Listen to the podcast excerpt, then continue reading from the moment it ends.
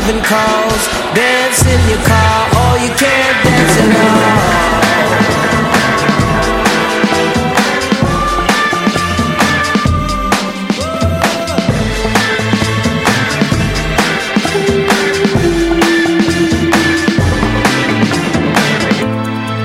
I'd make a call, but you're not there. I fly a ship into outer space, yeah. Up to me, but there's nothing to say. I forgot how to pray now. And if the sun falls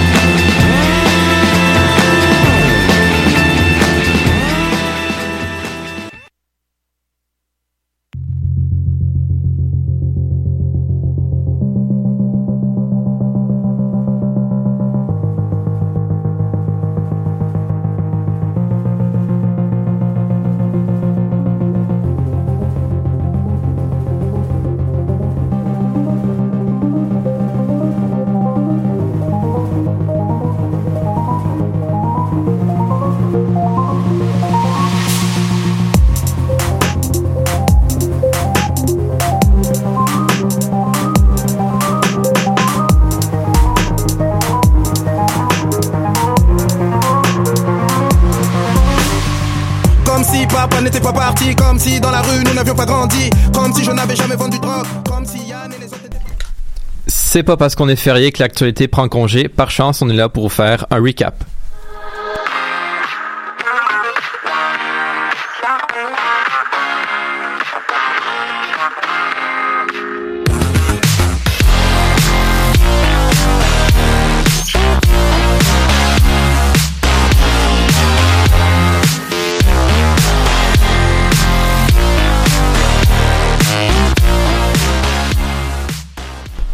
Bienvenue, mesdames et messieurs, à cette nouvelle édition du Recap, émission dans laquelle, je vous rappelle, on se donne pour mission à chaque semaine de passer l'actualité au pain de fin pour vous faire un petit récapitulatif des nouvelles les plus marquantes des sept derniers jours-là. Vous avez sûrement remarqué, on a pris une petite pause euh, la semaine dernière pour pouvoir euh, pleinement apprécier la soirée électorale. Et quelle soirée c'était, hein? Ouf! on s'est tous euh, levés le lendemain. Certains avec un mot de tête, certains très contents. Bon, on va pas nommer de nom ici, on va pas donner d'opinion non plus. Aujourd'hui, je suis accompagné de Charles. Bonjour. Bruno. Bonjour. Tim. Yo.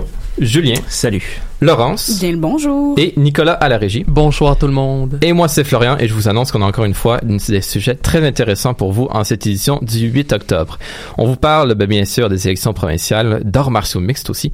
Mais tout d'abord, une autre semaine, une autre controverse dans l'Amérique de Donald Trump alors que le candidat du président euh, pour la Cour suprême a été approuvé vers la fin de, ce- de la semaine dernière et Nick, euh, Nick, Tim, oui, t'as Ouais. plus de détails pour nous. Oui, euh, sans grande surprise et malgré la vague de critiques, le Sénat américain, contrôlé par le Parti républicain, a confirmé Brett Kavanaugh comme juge de la Cour suprême samedi dernier. On rappelle que le processus de nomination a été hyper controversé vu les allégations très sérieuses d'inconduite sexuelle par quatre femmes contre le nominé. Ces allégations ont mené un processus d'interrogation spécial le 27 septembre dernier par le comité judiciaire du Sénat pour Kavanaugh lui-même et une de ses accusatrices, Christine Balsey Ford. Cette dernière a livré un témoignage crédible où elle s'est remémoré la soirée durant laquelle l'agression se serait produite. Kavanaugh, lui, a nié les allégations en bloc, insinuant même un coup monté du Parti démocrate pour faire dérailler sa nomination. Je vais y revenir plus tard. Un autre moment marquant de ces témoignages, a été l'envolée du sénateur républicain Lindsey Graham, qui a carrément pris la défense de l'homme en lui clamant qu'on lui faisait vivre l'enfer, que c'était un processus injuste, que c'était pas normal comme processus d'embauche de faire ce genre d'enquête sur des allégations comme ça. Sans commentaire. Après les témoignages, justement, le FBI a obtenu le mandat du président américain Donald Trump poussé par la demande d'un autre sénateur républicain, Jeff Flake de l'Arizona, qui était lui aussi appuyé par le démocrate de Virginie-Occidentale Joe Manchin et la républicaine de l'Alaska Lisa Murkowski, d'enquêter sur les allégations avant le vote final. En gros, ces trois sénateurs-là ont fait savoir que s'il n'y avait pas d'enquête du FBI, ils votaient non. Le FBI a obtenu le mandat de Donald Trump, comme j'ai dit tantôt. Ils ont obtenu seulement une semaine pour enquêter sur les quatre cas. Le, rapport a été déposé justement le 3 octobre. Les démocrates et la majorité des gens qui critiquent le processus ont crié à l'enquête bâclée, où on aurait notamment omis d'interroger certains témoins importants, dont des accusatrices. Mais il n'en est rien. Selon les républicains, après la lecture du rapport, l'enquête exonérait Kavanaugh de tout blâme. Les opposants, quand même, espéraient toujours un miracle, c'est-à-dire que certains républicains brisent la ligne de parti. On pense justement à Jeff Flake qui avait demandé l'enquête. Il était satisfait de l'enquête, tout comme Joe Manchin, le républicain qui est en Virginie-Occidentale, que le siège est en danger. Donc, il a voté oui pour faire plaisir à sa base électorale. Une autre sénatrice républicaine sous pression, Suzanne Collins du Maine, elle a donné son accord parce qu'elle ne croyait pas que Kavanaugh était l'agresseur de Madame Ford. Elle croyait que Ford s'était bel et bien fait agresser, mais n'était pas convaincue que c'était Kavanaugh qui l'avait fait. Pour couronner le tout, même si à un niveau personnel, Mme Murkowski a avoué qu'elle aurait probablement voté contre la nomination de M. Kavanaugh, elle s'est ralliée à la nomination pour permettre à un de ses collègues républicains d'assister au mariage de sa fille. Comme résultat final, ben, on a 50 sénateurs qui ont voté oui, 48 qui ont voté non. Donc, on a un nouveau juge de la Cour suprême en Brett Kavanaugh. un homme de 53 ans qui est connu pour être conservateur. Ouais, et qu'est-ce que ça indique pour la suite euh, maintenant? Ben maintenant, il y a plusieurs choses. On a, il y a toujours eu la crainte de départ avant les allégations parce qu'on avait déjà parlé de Brett Kavanaugh dans une autre émission du recap, puis j'en avais parlé avant les allégations d'inconduite sexuelle. Il y avait beaucoup de craintes sur le fait qu'il était très conservateur et qu'il n'était pas nécessairement précis sur sa position sur le droit à l'avortement. Sachant que maintenant euh, la Cour suprême des États-Unis penche du côté conservateur, il y a beaucoup de gens qui pensent que s'il y a quelqu'un qui essaie de se battre contre la cause Roe contre Wade, cette dernière pourrait tomber vu le nouveau jugement de la Cour suprême. Donc, ce que ça ferait, c'est que le gouvernement fédéral n'aurait plus aucun statut sur l'avortement et ce serait les États qui contrôleraient ce dossier-là. Euh, je sais pas si vous savez, mais ça donnerait un beau bordel aux États-Unis parce qu'il y a beaucoup d'États qui maintiendraient le droit à l'avortement, d'autres non. Comment ça serait financé? Euh, Je veux même pas y penser. C'est ça va être compliqué. Une autre chose aussi que j'ai mentionné plus tôt dans ma chronique, c'est le fait que Kavanaugh a crié à l'injustice démocrate. Ça, ça laisse passer un parti pris. Donc, il y a beaucoup de gens qui craignent que Kavanaugh est carrément partisan, donc il ne sera pas capable de juger de manière équitable toutes les causes. Donc ça, ça met en danger la confiance que les gens ont envers la Cour suprême, ce qui est pas très très bon aux États-Unis déjà que les Américains ont pas beaucoup confiance en leurs institutions en ce moment. De plus, il y a beaucoup de gens qui crient à la parjure pour Brett Kavanaugh. Je vais juste mentionner un, une histoire comme ça. Disons simplement que pendant son témoignage, euh, il a mentionné euh, le triangle du diable. Disons simplement que c'est pas un jeu d'alcool. Je, ah, vais laisser ça comme ça. Euh, et aussi, on craint un effet. On n'a aucune idée sur l'effet sur les élections mi-mandat qui vont arriver début novembre. Est-ce que les républicains qui se sont ralliés à la cause pour essayer de faire dérailler, pour essayer de pousser la cause de Kavanaugh pour qu'il soit juge, vont garder leur unité pour essayer d'avoir une vague pour les élections ou au contraire, est-ce que c'est les démocrates qui vont se rallier pour dire ça n'a aucun sens qu'il est passé, c'est une injustice, nos institutions sont en train de tomber, il faut faire quelque chose, est-ce qu'on va avoir le droit à une vague bleue? On n'en a aucune idée encore. Si on tient sur les réseaux sociaux, on croit que les démocrates ont le vent dans les voiles. Le problème, c'est que les réseaux sociaux nous ont prouvé que des fois, c'était pas tout le temps représentatif de la réalité américaine. Donc, il va falloir attendre début novembre pour voir qu'est-ce qui va arriver. Absolument. Puis vous pouvez être sûr quand vous vous en parlez ici au recap. En même temps, tu mentionnais l'enquête d'une semaine. Je veux dire, une semaine, c'est assez pour faire un travail de fin de session. Même des fois une soirée, on, on sait de quoi on parle autour de la table. Mais pour une enquête de cette ampleur-là, peut-être pas. Donc, euh, Non, bon, là, il y a impacts prouvé, mais bon.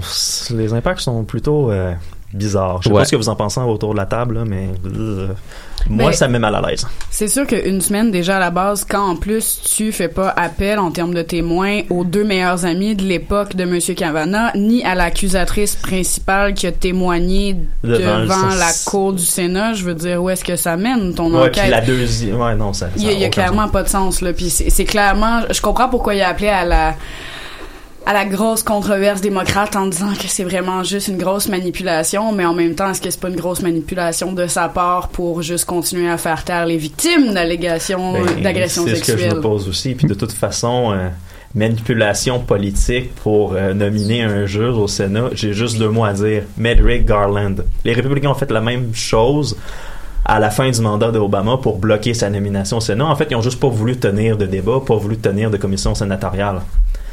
Donc, c'est pour ça qu'on en est là aujourd'hui. Ouais, et Laurence, tu mentionnais d'ailleurs le- le- l'aspect des allégations sexuelles. On rappelle que la décision est tombée quasiment un an jour pour jour après l'apparition euh, ou la, la montée en popularité, disons, du mouvement euh, Moi aussi. Donc, euh, définitivement, le timing qui est un peu euh, malaisant. On va maintenant poursuivre en musique.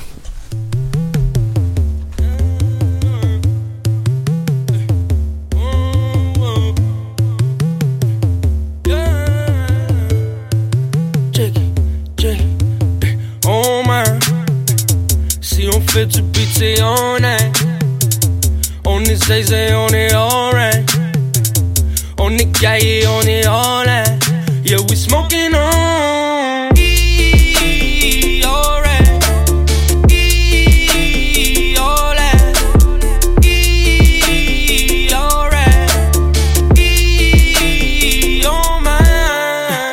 Je que les fins de semaine, jusqu'au lever de soleil, on vise le sommet, on trouve jamais le sommeil. Michel beats, y'a trois étoiles Michelin, pour que t'arrêtes de sleep. Faudrait bien que tu te réveilles. Ouh, Galloway comme un écoute préseille. Enlève ton mec comme un écoute conseil. Qu'est-ce que tu fais, l'emmène, amène mon blé. Parti en une puff, parti en fumée. Tout m'a payé dans mon bank. Tout le plateau reste dans mon bank. Sauf si une soirée rap. Fais les virements et direct. Ouh, mon gars. On n'a jamais donné tout ce qu'on a, non. On en veut plus, on est tous sauf done, yeah. Jamais fini de créer de la new bomb, yeah. Mm. Fait que je fais les bails tous les jours, on grow up, check tes newsfeed comme un lion dans sa vanne. On attrape les contre comme des gazelles, pio, pio, pyromane. Après j'ai failli comme la presse, y'a pas question que je m'arrête. Rendu là, j'ai rien à perdre, yeah. Oh man, si on fait du beat, c'est honnête. On est zézé, on est alright. On est gaillé, on est all.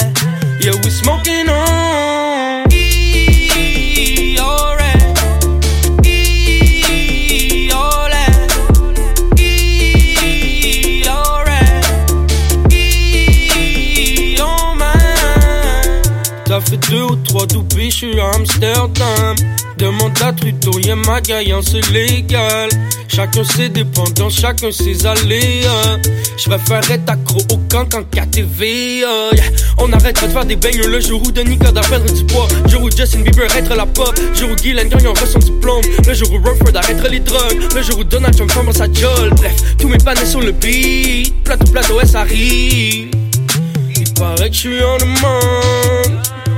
Joy la ride au septième ciel, mon gars. Toujours rapper sans remords. Tu peux pas devenir immortel, mon gars. J'ai arrêté de chop du shit, j'préfère être gaillé solo dans mon salon. Yeah, J'ai arrêté de faire des feats, j'ai mis mon téléphone dans mode avion. Aïe, Finzer, j'souhaite bonne émission. J'suis club sur la soie sans prohibition. Hyperactif, pas besoin de permission. Mais qu'il a peine, y'a aucune restriction. Oh man, si on fait du beat, c'est honnête. On est zézé, on est alright. On est gaillé, on est all in. Yeah, we smoking on.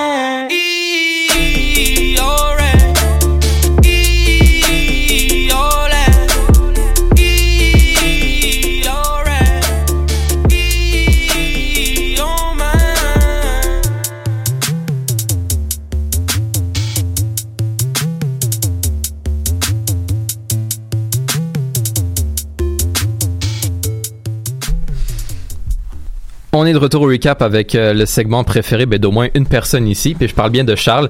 C'est le recap économique. Charles, qu'est-ce qui s'est passé dans les dernières deux dernières semaines? Ah, c'est passé plein de choses, Florian. Euh, on va justement, une grosse nouvelle qui est sortie la semaine dernière, juste avant les élections, justement, le 30 septembre dernier. Euh, on le sait tous, le Canada a signé un accord avec les États-Unis. Je sais pas s'il fait l'unanimité ici, mais c'est pas de ça qu'on va parler. Peut-être tantôt. L'accord États-Unis-Mexique-Canada constitue en soi le nouvel accord justement de libre-échange qui remplace l'ALENA, euh, dont, euh, qu'on négocie justement, là, de, on veut le modifier, ça fait un an pratiquement, on s'en rappelle, là, depuis 2017. Euh, L'accord comporte 34 chapitres avec un nombre impressionnant d'annexes, donc on s'entend que j'aurai pas nécessairement le temps d'aborder tout ce qui a été signé, tout ce qui a été abordé là-dedans, justement. Donc, je te avec quelques points qui pourraient nous concerner davantage, puis qui ont semé la controverse justement au Québec principalement. là. On va commencer avec justement le plus controversé, euh, la brèche dans la gestion de l'offre, surtout ce qui concerne l'industrie laitière. Les produits laitiers américains viendront, les produits américains dans le fond vont venir prendre 3,59% euh, du marché canadien du lait, euh, ce qui, selon l'Union des producteurs agricoles, l'UPA, représente jusqu'à presque un mois de revenus. Puis à ce sujet, Justin Trudeau a fait la promesse de compenser les fermes pour leurs pertes, tout en disant que l'AEUMC, je sais pas comment le prononcer d'ailleurs, je m'excuse, je veux dire l'AEUMS ou l'AEUMC. C'est correct, Florian? Ouais, ça me convient, ouais. Euh, dans le fond, il disait que c'est le meilleur accord que le Canada pouvait faire avec les États-Unis en voyant qui était devant eux, c'est-à-dire vraiment l'équipe de Donald Trump, qui négocie f- force euh, de, de manière euh, Forte, intense, de manière forte, oui. manière forte. Oui. Merci, euh, j'avais perdu mes mots. Euh, justement, après ça, on peut se souvenir que M. Trump, justement, il- voulait le démantèlement total de la gestion de l'offre. Donc, selon Justin Trudeau, ça, ça constitue une victoire en soi. Ils ont réussi à conserver une grande partie.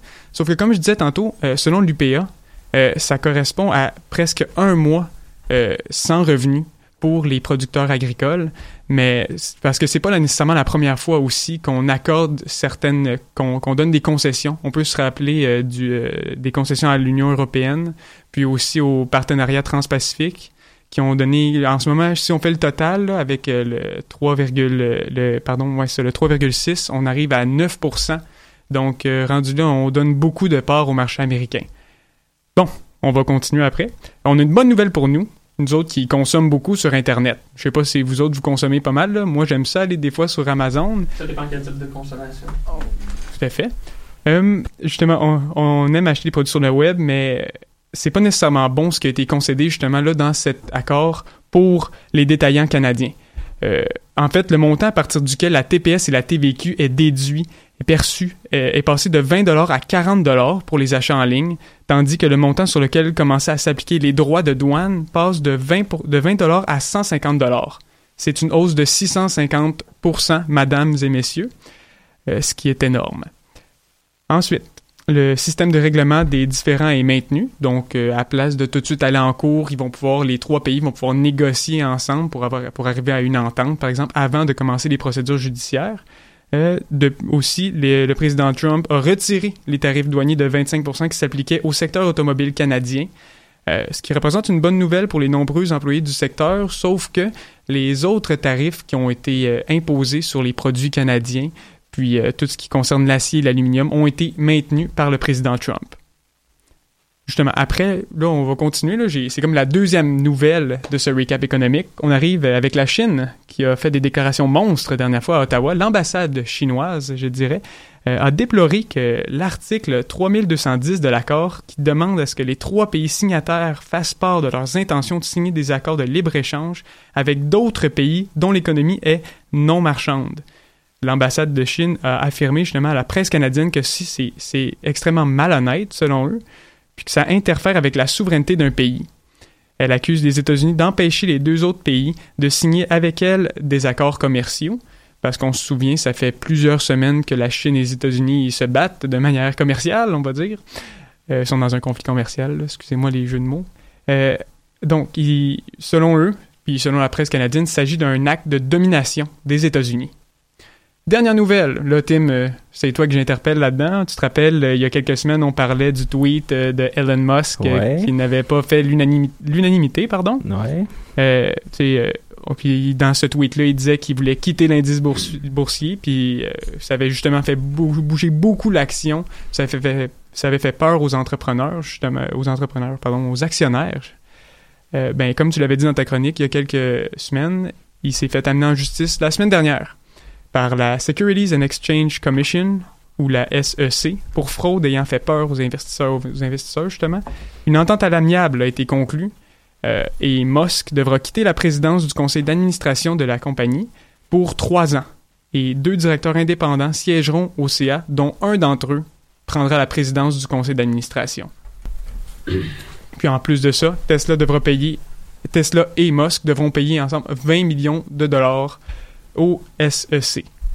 Elon Musk, malgré tout, restera euh, directeur général de la compagnie, parce que comme euh, on en parlait tout à l'heure, Tim là, Musk, en ce moment, je pense que si lui il était pour quitter puis ne plus avoir aucun pouvoir là-dessus, je sais pas ce que l'action de Tesla ferait, parce que c'est sa vision à long terme quand même qui a projeté euh, Ouais, la compagnie à ses sommets. C'est un trop gros risque pour la SEC de vouloir complètement enlever Musk. D'un autre côté, il y a beaucoup d'investisseurs qui sont pas très très contents de ce règlement-là, qui pensent que Musk a carrément eu une tape sur les doigts pour qu'est-ce qu'il a fait. On se rappelle, entre autres, Martha Stewart qui a carrément fait de la prison pour à peu près la même chose dans une compagnie beaucoup moindre. Donc, euh, ouais, on... c'est pas tout le monde qui est d'accord avec ce. Fait. C'est un, Dossier-là. do- c'est un dossier à suivre, hein, Florian? Absolument, on va suivre ça, on va garder un œil euh, là-dessus. On va maintenant se rapprocher euh, du Québec euh, avec euh, le l'ex-dragon euh, Martin-Luc Archambault qui a du plomb dans l'aile. La pognez-vous? Oui, elle est bonne.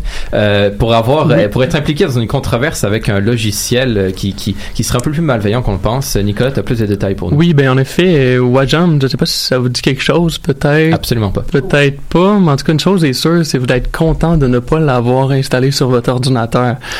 Euh, je vais commencer par parler de Martin-Luc Archambault, qui est la personne qui a mis au, au pied euh, ce projet. Euh, c'est un Québécois qui est spécialisé dans le domaine de l'informatique et qui est millionnaire depuis ses 25 ans. Donc, c'est quand même quelqu'un qui, qui, qui connaît, connaît sa job. Un Au dragon début- aussi. Un dragon, oui, je vais y revenir plus tard. Au début de ses études à l'HEC, il avait conçu une barre de recherche intégrée dans un navigateur web, chose qui était une avancée à l'époque. Là. Maintenant, aujourd'hui, tous les, navigateurs web en ont, mais à l'époque, euh, c'était quand même quelque chose euh, d'une avancée technologique. Euh, il était également dragon à l'émission Dans l'œil du dragon, comme mon collègue Charles vient tout juste de le mentionner. Il a ensuite investi dans plusieurs projets avant de fonder AmpMe, qui est une application mobile qui permet à plusieurs téléphones intelligents de jouer la même musique au même moment. C'est un genre de haut-parleur collectif qui euh, donne un meilleur résultat sonore qu'un simple haut-parleur intégré dans un téléphone mobile. Et cette application-là ben, a connu un franc succès puisqu'elle a suscité plus de 3 millions de téléchargements sur les produits de Apple et euh, Android. Mais là, on va revenir au sujet central. Le Wajam, c'est quoi? C'est quoi Wajam? C'est un, un moteur de recherche sociale créé en 2009 et qui donne accès aux préférences et recommandations de vos amis sur les internets. Auparavant, puisque ben moins de quelques heures après la sortie de la nouvelle, le site web était euh, indisponible, on pouvait aller désolé Wajam n'est plus disponible. euh, les utilisateurs pouvaient se rendre sur le site internet euh, afin d'effectuer une recherche. Et cette recherche-là, en fait, c'est Wajam permettait d'effectuer une recherche qui montrait ce que vos amis ont déjà recherché et partagé sur Internet via, par exemple, euh, les réseaux sociaux. Et il y avait aussi également une application qui était dis- disponible sous forme d'extension pour les navigateurs web. Le problème, le problème dans tout ça, c'est qu'à première vue, ça ne semble pas être une si mauvaise application que ça. C'est juste que aujourd'hui, si tu veux savoir ce que tes amis font et recommandent, ben il y a Facebook. Le problème, le problème là, c'est que l'entreprise Wajam Internet Technologies, qui est créée par Martin-Luc Archambault, empêche de publicité indésirable et désagréable les utilisateurs qui en font le téléchargement. Et ce qui arrive, c'est que parfois ce téléchargement-là est involontaire. Selon un rapport d'enquête du commissariat à la protection de la vie privée du Canada, Wajam aurait enfreint de nombreuses dispositions de la loi sur la protection des renseignements personnels et les documents électroniques. En effet, Wajam, qui pouvait être lié à plusieurs réseaux sociaux, n'était pas le logiciel que ses utilisateurs croyaient connaître, puisqu'au tournant des années 2010, Wajam a conclu des ententes avec des distributeurs qui inséraient le logiciel dans les téléchargements de d'autres logiciels gratuits, comme par exemple, tu vas aller sur Internet, tu as besoin d'un antivirus gratuitement, tu le télécharges, mais oh, une autre un, autre logiciel qui se lie avec ça. Et bon, donc les utilisateurs qui téléchargeaient le logiciel qui était pas nécessaire à leur ordinateur, ils se retrouvaient avec Wajam et n'avaient pas donné leur accord au téléchargement. Par la suite, évidemment, lorsque les utilisateurs voulaient se débarrasser de Wajam, ben, ils rencontraient des difficultés. Et l'entreprise de M. Archambault a d'ailleurs reçu plusieurs plaintes au fil des dernières années à ce sujet. Euh, ben, Martin et Luc Archambault ont ainsi pu faire de l'argent autour de cette application dont les données personnelles des utilisateurs n'étaient pas protégées. On parle de, deux, de 400 téraoctets de données qui flottaient librement dans une base de données dans les bureaux de Wajam à Montréal. Il y avait plusieurs sites Internet pourtant qui prévenaient les internautes de Wajam en mentionnant que c'était un logiciel potentiellement indésirable. Par contre, comme je l'ai expliqué, la majorité des utilisateurs se retrouvaient avec euh, le logiciel sans même avoir demandé euh, à, le télécharger. Il y a eu quelques réactions sur, euh, sur Internet, dont l'ancien dragon François Lambert qui a réagi vendredi sur sa page Facebook.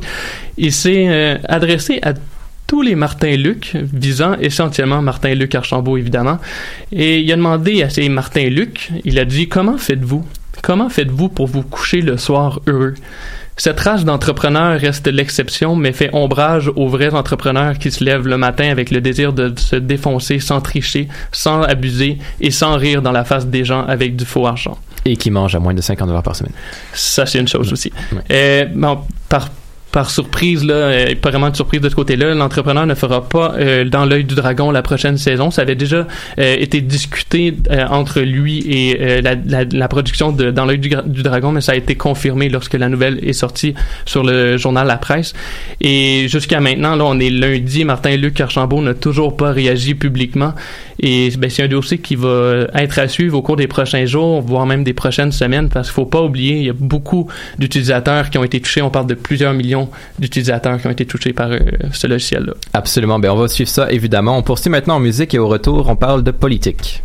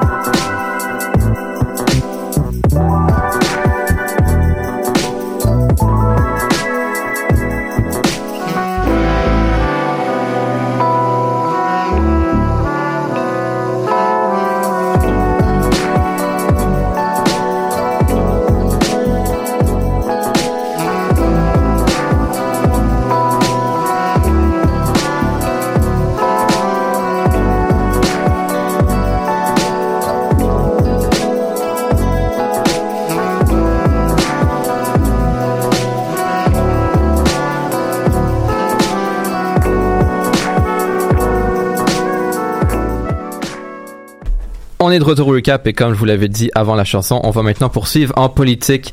Il y avait les élections euh, provinciales la semaine dernière, euh, lundi dernier, euh, qui ont non seulement marqué la victoire écrasante de la CAQ et le progrès assez impressionnant de Québec solidaire, mais aussi la défaite cuisante du PLQ et du PQ. Et puis Bruno, ben, tu vas tenter de nous expliquer un peu ce revirement de situation. Effectivement, Florian. En premier lieu, je vais expliquer un peu comment on peut expliquer que le PLQ soit descendu aussi bas. C'est la pire, c'est le pire résultat électoral du, PLQ depuis à peu près 150 ans dans le suffrage au total. Pour moi, la première variable, c'est la variable changement. Je pense que c'est la plus déterminante. Les 15 ans de règne libéral répétés à nauséam par François Legault, ça a eu un impact sur la campagne de Philippe Couillard. Les électeurs voulaient ce changement parce que le changement remet à jour un gouvernement et ça donne des nouvelles orientations à l'administration publique. Il y a aussi mondialement un vent de changement qui touche tout l'Occident, y compris le Québec et le Canada, mais d'une façon différente. Depuis maintenant 3-4 ans, les électeurs se tournent allègrement vers le parti ou le candidat qui représente le plus le changement, malgré que le parti peut pas complètement incarner le changement des fois. Prenons un exemple Justin Trudeau, Emmanuel Macron, Rodrigo Duterte, Donald Trump, Valérie Plante, le nouveau gouvernement italien et plusieurs autres. Tous ces politiciens représentaient le changement d'une façon ou d'une autre, à leur façon et dans leur contexte. Le Québec était donc dans cette vague-là, d'une façon ou d'une autre. Deuxième facteur à considérer, c'est l'érosion du vote libéral. Dans plusieurs circonscriptions, les châteaux forts, qui étaient allophones ou anglophones, sont restés libéraux. Mais tous les côtés à forte ou à moyenne proportion de francophones sont passés à la CAQ. Prenons l'exemple patronat de Montréal de Châteauguay, où Pierre Moreau est un ministre quand même connu et s'est fait battre quand même de façon surprenante par une candidate caquiste. À l'élection 2014, M. Moreau avait une majorité de 9000 voix et plus. En 2012, un peu moins, 2200 votes. Mais avec un taux de participation tournant au cours de 72-75% Et là, c'est l'élection de lundi, le taux de participation est descendu à 64% et le vote de Pierre Moreau a descendu de 7000 votes par rapport à l'élection dernière. Fait et qu'est-ce qui peut expliquer ça? Pour moi, il y a quand même un gros effet, c'est que les électeurs libéraux se sont pas présentés aux urnes. Puis, les sondeurs se sont aussi un peu trompés sur le résultat. On voit clairement une grande différence dans les agrégats qu'on avait. Euh, ça veut dire que la prime à l'urne n'existe plus pour le Parti libéral ou que les machines électorales ne fonctionnent plus vraiment. Ou sinon, ben, il y a plusieurs électeurs caquistes qui ont juste changé d'allégeance pour une élection parce qu'ils voulaient vraiment du changement. Le défi des libéraux, c'est maintenant de reconnecter avec les francophones de n'importe quelle façon s'ils veulent regagner la majorité à l'Assemblée nationale. Maintenant, qu'est-ce qui peut expliquer ce résultat pour le Parti québécois, qui était dans l'opposition et qui pouvait peut-être représenter le changement? Les agrégateurs de sondages et les prévisionnistes ont vu juste un peu pour les péquistes, du moins dans la marge d'erreur. Tout de même, plusieurs candidats péquistes ont vu leur vote s'effondrer dans plusieurs circonscriptions francophones et en deçà de leur vote à l'échelle de la province. Même à plusieurs endroits, les péquistes ont été devancés par les solidaires à troisième ou quatrième place. Je pense pas que c'est la fête des partis souverainistes au Québec. Plusieurs le racontent que c'est l'affaire avec le Bloc québécois qui est juste, qui, qui, qui, qui se, qui se morfond devant, devant la Chambre des communes. Mais le PQ n'avait pas de plan pour faire l'indépendance et arrive quand même quatrième. Troisième au vote populaire, quatrième euh, dans la représentation de siège. On a deux circonscriptions en recomptage, mais tout de même, moi je pense pas que c'est vraiment l'indépendance qui a fait la différence. Mais euh, on dirait que le PQ ne représentait pas le changement. Et aussi, le PQ a fait une campagne digne d'un parti de troisième place qui voulait juste avoir plein de propositions pour tout le monde, puis satisfaire un peu tout le monde, mais qui avait pas une proposition qui allait faire la différence, puis qui allait rester dans la tête de l'électeur. Mais pour moi, c'est véritablement la variable changement qui a fait la différence. Ces mauvais résultats-là, c'est à peu près juste ça. Les électeurs étaient tannés d'avoir les deux mêmes partis, puis ils voulaient du changement. La meilleure statistique pour vous le démontrer, c'est que 53% des, des Québécois qui sont allés aux urnes cette journée-là ont voté pour des partis politiques n'ayant jamais été au pouvoir. Très intéressant comme euh, chiffre. Euh, ouais, merci beaucoup pour euh, cette analyse, Bruno. Tu parlais de changement. Ben, il y a du changement au récap aussi. hein, une nouveauté euh, cette semaine, le récap culturel. T'as un peu de compétition. Charles, fais attention avec ton récap économique. Je sais, j'ai peur. Ouais. Alors, Laurence, ben, take it away, comme on dit dans le domaine de la culture. Est-ce qu'on dit ça? Est-ce qu'on dit ça? Mais loi 101 oblige. Est-ce que. En tout cas, on En- doutera de loin, ça. je sais pas. Mais donc, euh, oui, une belle petite nouveauté. J'ai essayé, je voulais me tenter euh, à quelque chose aujourd'hui. Donc, comme tu l'as dit, un recap culturel et je vous amène vraiment dans tous les domaines culturels. J'ai ratissé large aujourd'hui. Tout d'abord, on va relier le politique et la culture parce que n'était-ce pas euh, la culture la grande oubliée de cette dernière campagne électorale pour tous les partis en plus? Ben, je vous ramène il, il y a un an à l'entente Netflix entre le entre Netflix donc et le gouvernement Trudeau. Avez-vous souvenance de ça et de toute la controverse? Je crois que oui. Ouais. Bien sûr. Pas- Naturellement, naturellement. Mais puisque nous avons des, des auditeurs certes très intelligents, mais des fois la mémoire un peu courte, on va quand même rappeler les faits.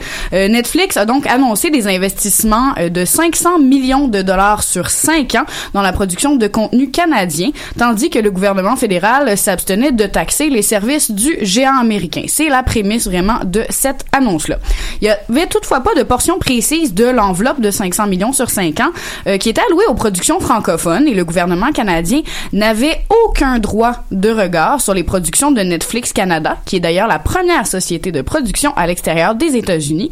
D'une autre part, Netflix était engagé à appuyer le contenu canadien francophone en investissant 25 millions de dollars dans une stratégie de développement du marché pour euh, le Canada. Donc, on se souvient surtout de Mélanie Joly, en fait, comment elle avait superbement bien euh, vendu cette annonce-là. C'est surtout bien pas... qu'elle a perdu son ministère. mais Ben oui, elle est rendue au tourisme, hein. Ils se sont dit qu'elle allait dire des beaux mots pour parler de Charlevoix à la place. Pourquoi pas? Elle lisait bien son texte, disons. Ben, c'est ça qu'on dit. Mais bon. Euh, donc, à la suite de cette annonce-là, en fait, c'est le commissariat aux langues officielles qui a reçu quatre plaintes contre Patrimoine Canada. Euh, dans un rapport obtenu par Radio-Canada, le ministère du Patrimoine a, ne sera... se- Mon Dieu, je vais recommencer ça. Selon un rapport obtenu par Radio-Canada, il a été annoncé que le ministère du Patrimoine ne sera pas blâmé pour l'entente avec Netflix malgré les plaintes qui avaient été faites. Euh, le chien de garde des langues officielles, comme on appelle le commissariat aux langues, note toutefois que même s'il n'y avait, et je cite, aucune preuve convaincante et claire que l'entente avec le géant a porté atteinte aux droits des francophones hors Québec, il n'exclut pas la possibilité que des incidences négatives ou indésirables se manifestent plus tard. Dans le fond, ce que ça veut dire, c'est que le commissaire veut dire que Mélanie Joly, à l'époque, avait indiqué que l'argent serait utilisé pour développer le marché québécois, puisqu'on est quand même la plus grosse portion de contenu francophone à travers le Canada, tandis que Netflix et une fonctionnaire du gouvernement Trudeau avaient indiqué que ces sommes étaient destinées aux différents marchés francophones, parce qu'on s'entend qu'il n'y a pas juste au Québec qu'on parle français.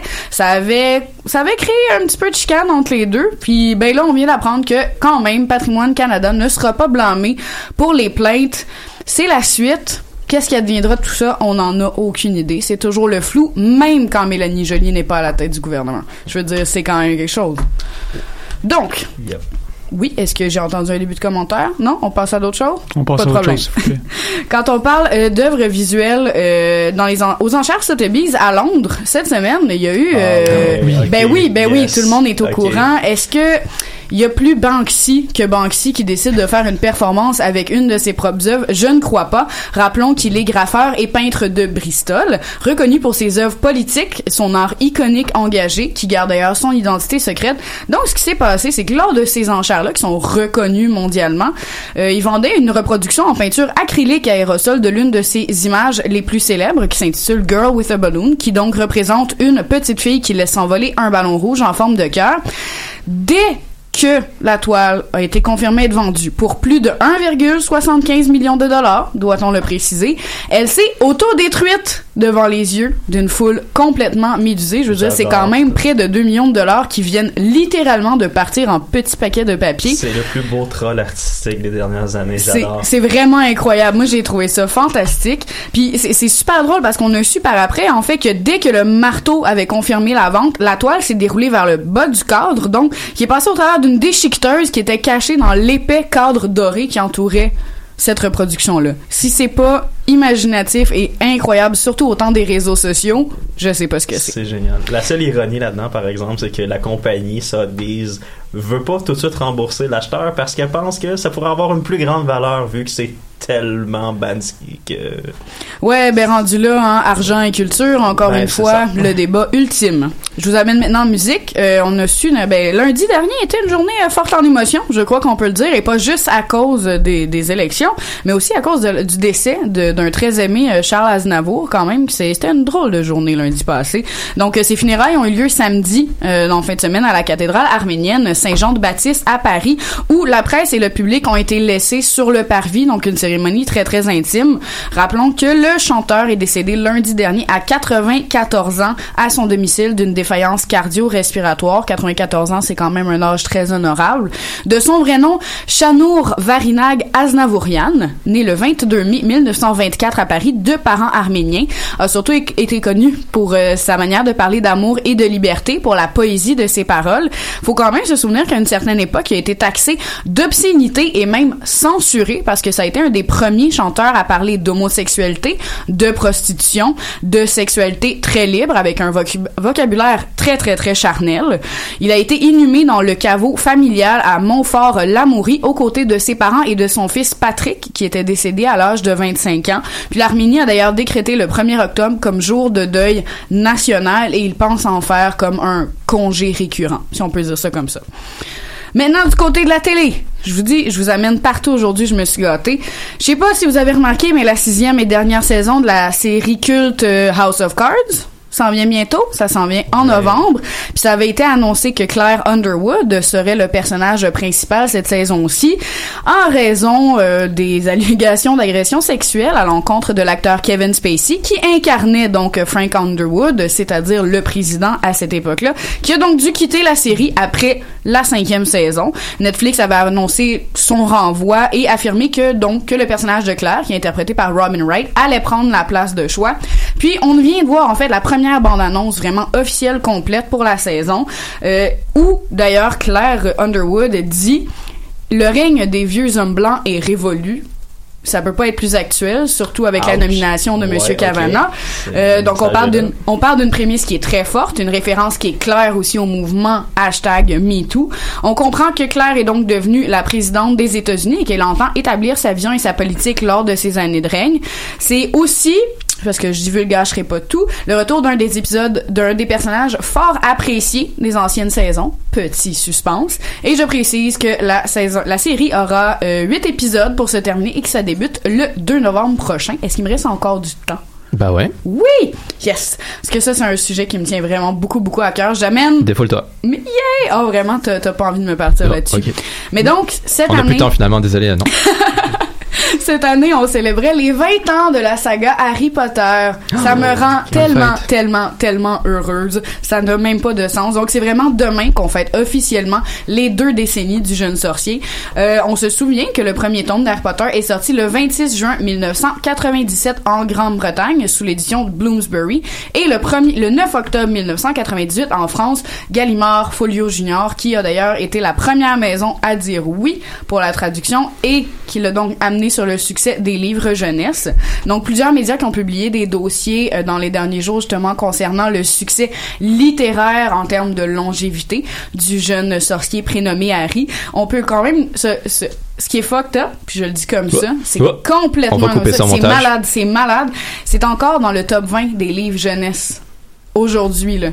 Ah, ok. Une série qui a 20 ans dans un top 20 de livres jeunesse alors Ok, que il y a encore des ventes. là. oui, oui, puis Oh, c'est encore, c'est, oui, oui, c'est encore des, des ventes assez phénoménales. Il y a une seule saga qui a su battre le record de Harry Potter en Grande-Bretagne. On n'en parlera pas parce que c'est une abomination littéraire. Mais donc, on célèbre demain les 20 ans d'Harry Potter. Moi, ça me rend très heureuse. Mon, mon petit cœur d'amoureuse et de tatouée même d'Harry Potter se dit bravo.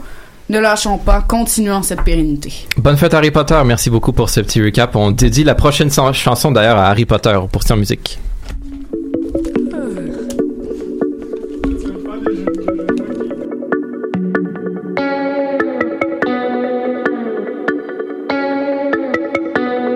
Marche un peu dans mes souliers, you can't get enough.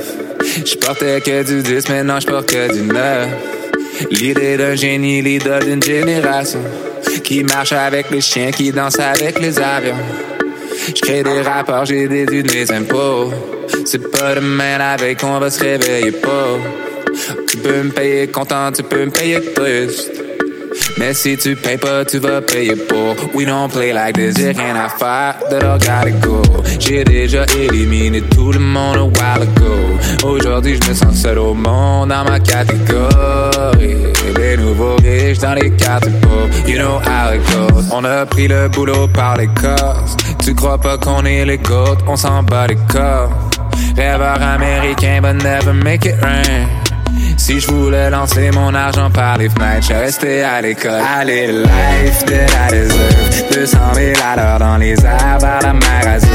Oh, j'étais naïf, mais la life m'a ouvert les yeux. Les nouveaux riches seront toujours riches. You know how this works, allez, life.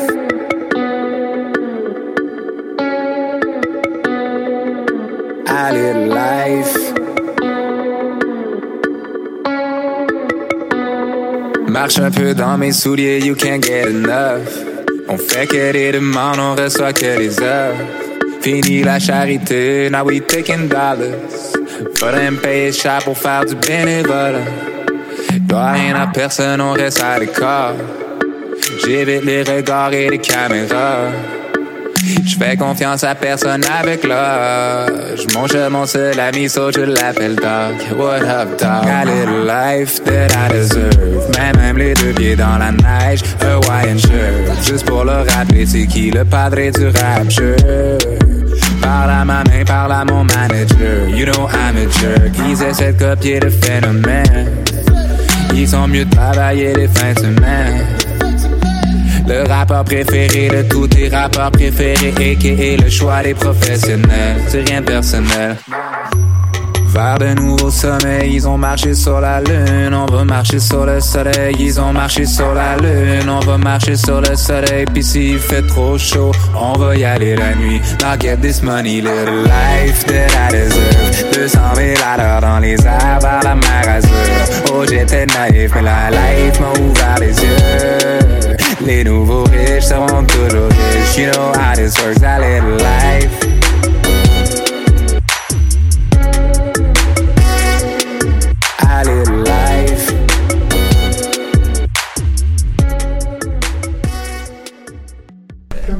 On est de retour au recap. On enchaîne maintenant avec la section sport de l'émission.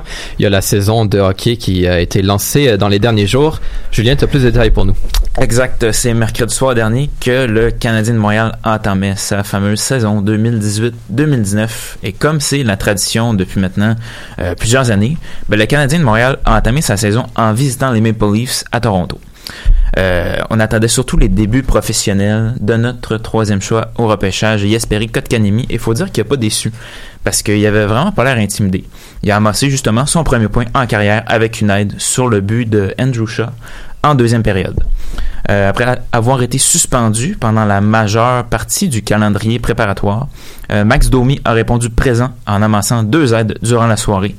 De l'autre côté, pour les Maple Leafs, c'est bien le nouveau venu John Tavares Tavares pardon, a inscrit son premier but avec sa nouvelle équipe et Austin Matthews a marqué à deux reprises, dont une fois en prolongation pour permettre aux siens de remporter le match 3 à 2. Euh, pour son deuxième match de la saison, eh bien, le Canadien visitait les Penguins de Pittsburgh samedi soir dernier. C'était un autre gros test offensif qui attendait les hommes de Claude Julien, parce que les Penguins, on sait, c'est une très grosse machine offensive. Mais le Canadien a surpris tout le monde en gagnant 5 à 1. Euh, dans la victoire, Paul Byron a fait une grosse performance avec euh, 3 points d'accumulé. Et puis le prochain match du Canadien, mais c'est jeudi soir, alors que ils accueilleront les Kings de Los Angeles et Ilya Kovalchuk au Centre Bell. Ailleurs dans la LNH, euh, pour son premier match avec les Ducks, il affrontait les Sharks. Maxime Comtois, l'ancien joueur euh, de Victoriaville, a marqué son premier but dans la LNH après seulement 49 secondes. Et de plus, c'était sur son premier tir et lors de sa première présence. Et ça, ça nous rappelle un certain Mario Lemieux qui a marqué son premier but de la même façon. Euh, ailleurs, à Washington, Tom Wilson des Capitals a été suspendu 20 rencontres pour sa mise en échec à l'endroit d'Oscar Sundqvist des Blues de Saint-Louis durant le calendrier préparatoire. Faut dire que euh, Tom Wilson, c'est un récidiviste. Justement, il s'agit de sa quatrième suspension à ses 105 derniers matchs. Donc ça, c'est pas rien. En arts martiaux mix, maintenant, il y a un match qui était très attendu en fin de semaine qui opposait euh, Conor McGregor à euh, un autre athlète dont je vais, je vais te laisser prononcer Ouais, le nom d'ailleurs. ouais. Euh, un match très attendu, comme j'ai dit, mais évidemment, bon, là où McGregor euh, euh, va, il y a aussi la controverse qui le suit. Et puis, ben, c'était pas un match dépourvu justement de controverse. Non, justement, il y a eu vraiment beaucoup de controverses, beaucoup d'actions, mais il faut dire que, que l'action, ça a été surtout à la fin du combat. Euh, donc l'action a vraiment pas manqué dans ce UFC 229 qui opposait justement, comme tu disais, l'Irlandais McGregor au Russe Khabib Nurmagomedov. Medov, voilà. Ouais, Ouais, c'est ça, ouais. un nom assez euh, à coucher dehors si on veut. Euh, c'est toutefois après le combat que la situation est devenue explosive. Donc, euh, dans le fond, tout a commencé après la victoire de Nurmagomedov par soumission. Donc, euh, une soumission. Naked choke au Ouais, une soumission à la gorge sur McGregor. Euh, donc, quand il a gagné, il s'est dirigé à l'autre bout de l'octogone et il a lancé son, son mouthpiece, en français, son protecteur buccal, en direction du clan de McGregor, donc en criant euh, certains mots, certaines insultes, j'imagine, qu'on ne répétera pas ici en ondes.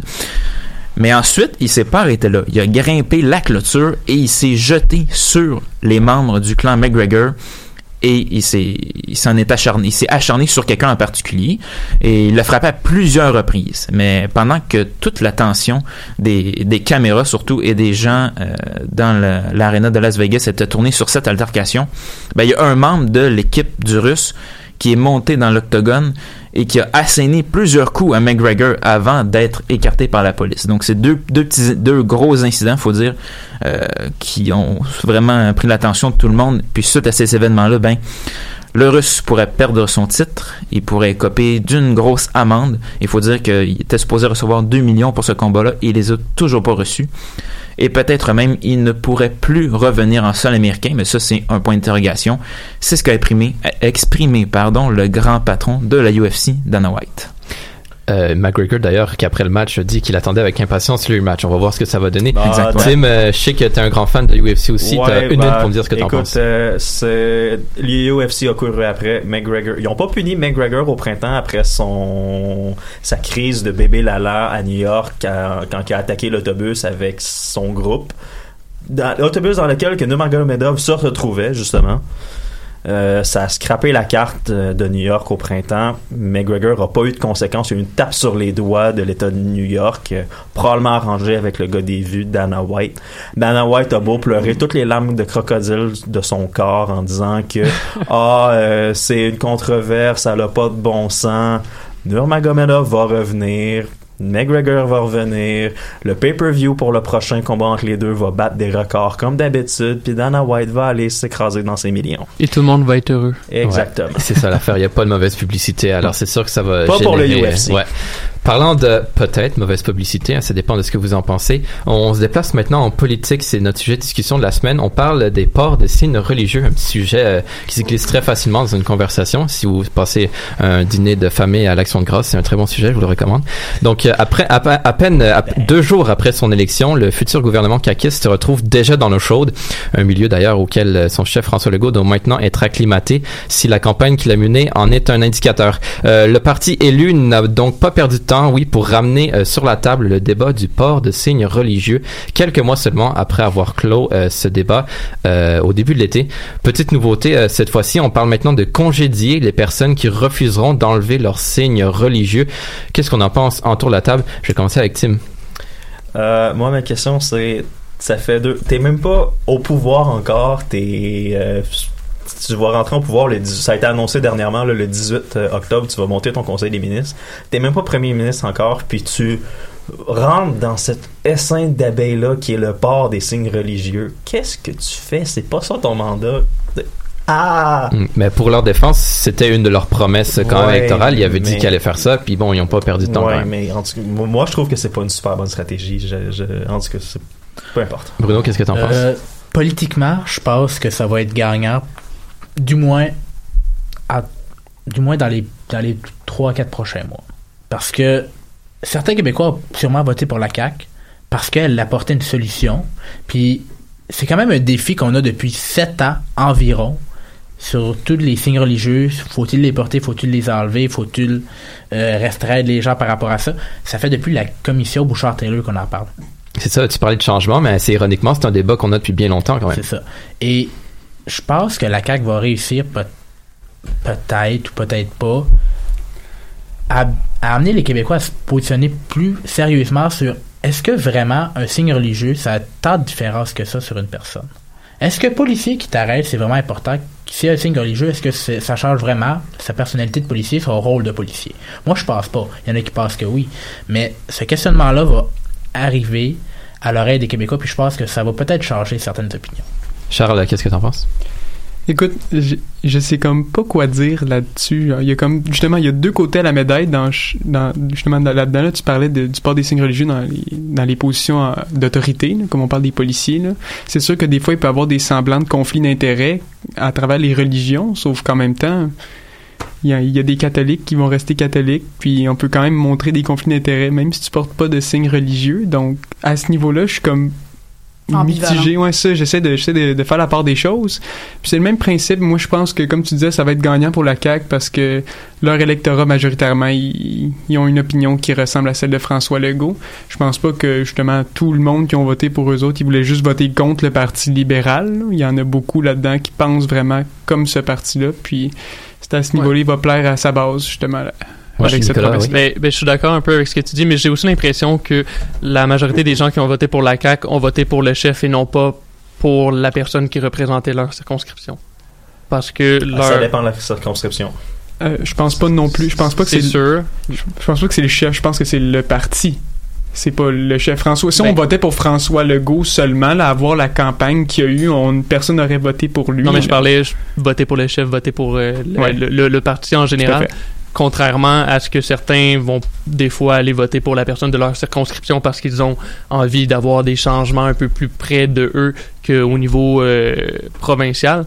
Ça, c'est la perception que j'ai. Mais j'ai comme l'impression que ça va peut-être être une bonne chose pour la CAQ, comme Bruno disait au courant des prochains mois. Mais en ce moment, ça fait très mal. Comme tu l'as dit, il y a eu une manifestation hier, puis il y a comme... T'as t'as deux côtés qui s'opposent actuellement, puis on sait pas lequel va gagner. Puis j'ai comme l'impression que ça va faire des flémèches au courant des, des, des prochains Ouais, jours. ben, dans les nombreux comtés qu'on- qui s'opposent, il y a d'abord celui qui veut la laïcité, qui dans notre société contemporaine, c'est un enjeu qui est rejoint par nombre de pays. Euh, si on tient pas compte que bon, il y a un crucifix dans l'Assemblée nationale, puis donc Ouais. des signes comme ça. Euh, mais c'est ça, la laïcité, c'est quelque chose que la plupart des gouvernements recherchent. Mais il y en a qui reprochent notamment au, au débat de tomber du côté de, de l'islamophobie, du racisme, parce qu'on on vise beaucoup les signes religieux euh, en lien avec l'islam. Euh, Laurence, est-ce que tu penses que le débat s'oriente dans la bonne direction, justement, quand, quand on, semble aller plutôt du côté du racisme et de l'islamophobie dans, certains cas? Ben, j'ai une opinion comme en, en plusieurs points naturellement par rapport à ça parce que c'est un phénomène, un enjeu qui est très polarisant à la base. On peut pas euh, assimiler ça ni analyser ça seulement avec un seul point de vue ni une seule direction. Vrai. Pour répondre impossible. à ta question, c'est sûr que la question se pose tout d'abord, est-ce que c'est vraiment relié au racisme? Est-ce que c'est vraiment relié à la xénophobie? Est-ce que ça fait peut-être part d'un d'un changement de mentalité exacerbé chez une grande majorité de Québécois par rapport aux ethnies, comme on les appelle? Ethnie, immigration, signes religieux, quand on comprend que c'est souvent des, des, justement, comme on parle du kirpan, des choses comme ça, on associe beaucoup, on met tout ça dans le même panier, en fait. Euh, ce qui est, c'est un gros tort, à mon avis. J'ai l'impression, euh, comme plusieurs d'entre nous autour de la table, que euh, en termes de, politique, en termes de vision politique, je crois, et j'aime pas ça le dire, mais je, je vais l'exprimer comme ça, c'était une très bonne stratégie politique. Parce que là, pour l'instant, c'est la première grosse nouvelle qu'ils ont fait. Si ils l'exécutent, si ils mettent en place cette mesure-là précisément, mais que même si tout le reste après ça, ça foire un petit peu, vont toujours être capables de revenir en arrière et de dire on l'a promis, on l'a appliqué, ça a réussi. C'est vraiment comme une mesure en porte-à-faux. C'est la première, c'est pour une vision à long terme. Donc de ce côté-là, je pense que ça va leur servir. D'un autre côté, euh, clairement, il y a des réactions très senties au niveau de la population. C'est sûr que ça ranime le débat, mais débat qui, je crois, n'était pas encore mort et qui là pour l'instant l'instant fait seulement monter les, les extrémistes d'une part et de l'autre. Et là, je parle pas d'extrémisme religieux, je parle d'extrémisme dans les propos. Ouais, gauche Euh, et droite, ça, c'est pas très très beau, là. on parle de, de racisme un petit peu partout. On parle surtout de xénophobie, ce qui est, à mon avis, beaucoup plus centré au Québec que le racisme en tant que tel. Mais cependant, la question qui est éludée et qui, je crois, est vraiment à la base du débat, euh, est-ce que vraiment notre culture est mise à mal par des signes religieux? Est-ce que c'est vraiment ça la question? Puis est-ce que notre culture dépend vraiment du port ou non des signes religieux par les positions d'autorité? On se laisse là-dessus. Ça va la question qui va malheureusement clore le débat. On vous laisse répondre à ça à la maison. Comme je vous disais tantôt, ça fait une bonne discussion pour un souper de famille. C'est vrai en passant. Euh, voilà, c'est ce qui complète donc cette édition euh, du recap. N'oubliez pas euh, que on, on vous revient, oui, la semaine prochaine, même heure, même poste, pour un autre recap.